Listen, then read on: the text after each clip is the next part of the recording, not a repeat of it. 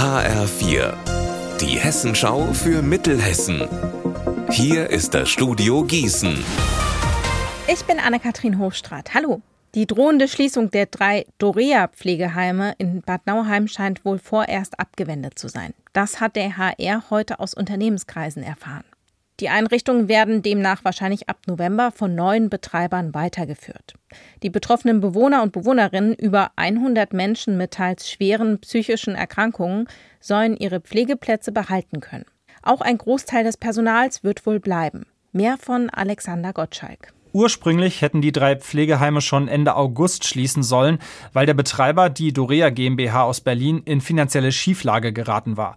Diese Nachricht hatte dann Ende Juli für viel Wirbel in Bad Nauheim gesorgt.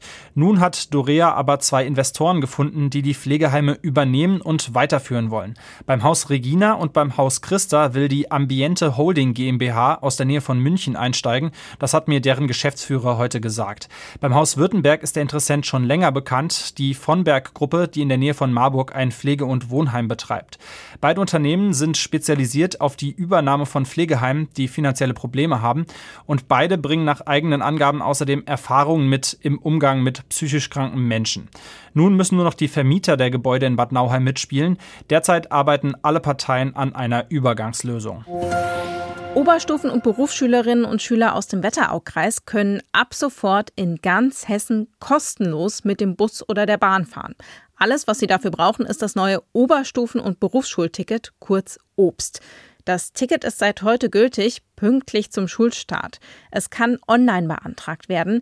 Der Kreistag hatte das Ticket vor zwei Jahren beschlossen. Damit soll mehr Chancengleichheit hergestellt werden, denn bisher mussten alle Schülerinnen und Schüler nach der 10. Klasse selbst für ihre Tickets aufkommen.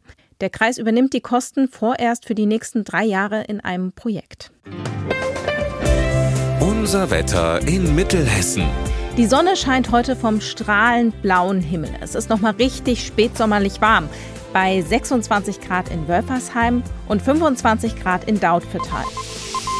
In der Nacht bleibt es meistens klar und trocken. In der Nähe von Gewässern bildet sich Nebel. Auch morgen zeigt der September noch, wie viel Sommer in ihm steckt.